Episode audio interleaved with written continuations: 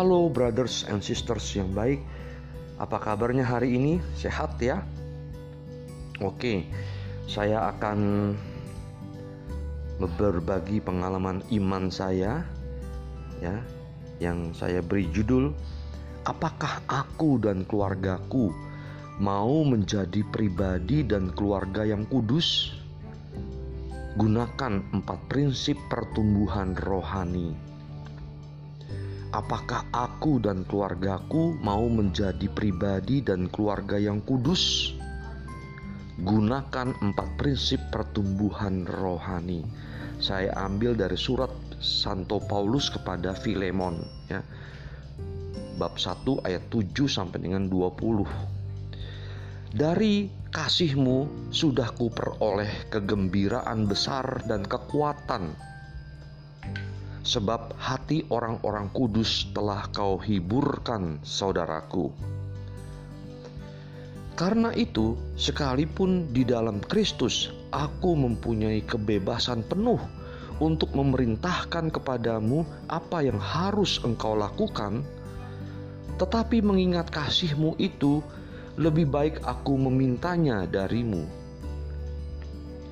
Aku, Paulus, yang sudah menjadi tua, lagi pula sekarang dipenjarakan karena Kristus Yesus, mengajukan permintaan kepadamu mengenai anakku yang kudapat selagi aku dalam penjara, yakni Onesimus. Dahulu memang dia tidak berguna bagimu, tetapi sekarang sangat berguna baik bagimu maupun bagiku. Dia kusuruh kembali kepadamu dia yaitu buah hatiku. Sebenarnya aku mau menahan dia di sini sebagai gantimu untuk melayani aku selama aku dipenjarakan karena Injil. Tetapi tanpa persetujuanmu, aku tidak mau berbuat sesuatu supaya yang baik itu jangan engkau lakukan seolah-olah dengan paksa, melainkan dengan sukarela. Sebab mungkin karena itulah dia dipisahkan sejenak darimu, supaya engkau dapat menerimanya untuk selama-lamanya, bukan lagi sebagai hamba, melainkan lebih daripada hamba, yaitu sebagai saudara yang kekasih. Bagiku sudah demikian, apalagi bagimu baik secara manusia maupun di dalam Tuhan. Kalau engkau menganggap aku temanmu seiman, terimalah dia seperti aku sendiri. Dan kalau dia sudah merugikan engkau ataupun berhutang padamu, tanggungkanlah semuanya itu kepadaku. Aku, Paulus, menjaminnya dengan tulisan tanganku sendiri aku akan membayarnya. Agar jangan kukatakan, tanggungkanlah semuanya itu kepadamu. Karena engkau berutang padaku, yaitu dirimu sendiri. Ya, saudaraku, semoga engkau berguna bagiku di dalam Tuhan. Hiburkanlah hatiku di dalam Kristus. Demikianlah sabda Tuhan syukur kepada Allah. Ya, teman-temanku, brothers and sisters, saya tertarik di ayat 20 ya. Ya, saudaraku, semoga engkau berguna bagiku di dalam Tuhan. Hiburkanlah hatiku di dalam Kristus. Ya. Teman-temanku, brothers and sisters yang baik, aku merenungkan bagaimana ya bisa hidup kudus untuk pribadiku dan keluargaku dan juga kepada keluarga-keluarga yang lain. Makanya aku beri judul apakah aku dan keluargaku mau menjadi pribadi dan keluarga yang kudus? Gunakan empat prinsip pertumbuhan rohani. Dan saya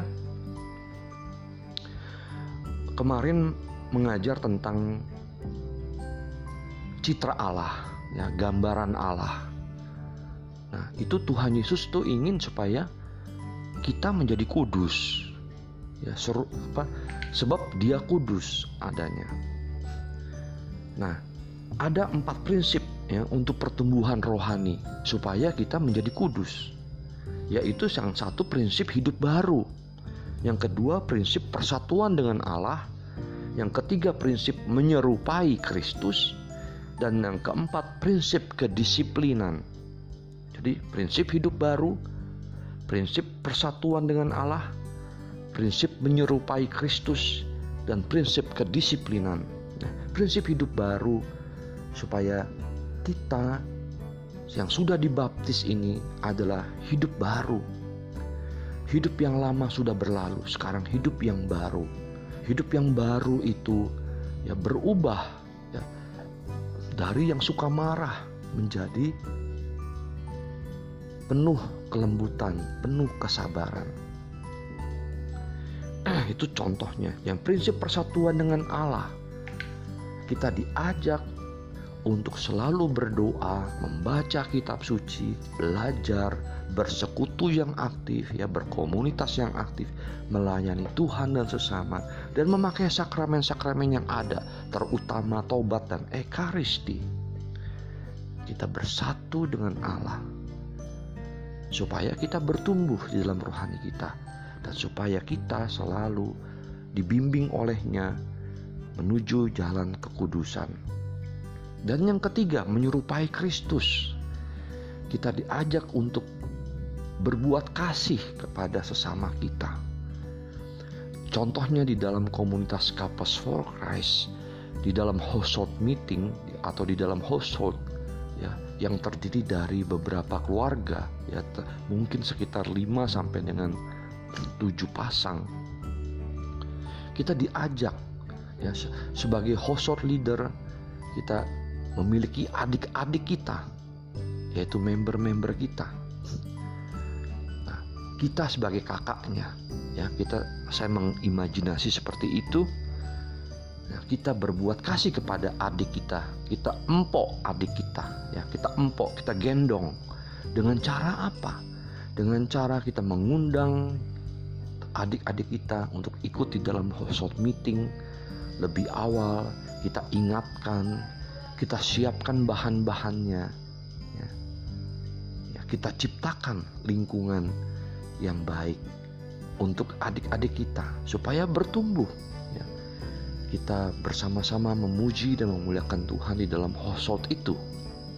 Dan prinsip yang keempat yaitu kedisiplinan. Kita diajak merangkul pelatihan.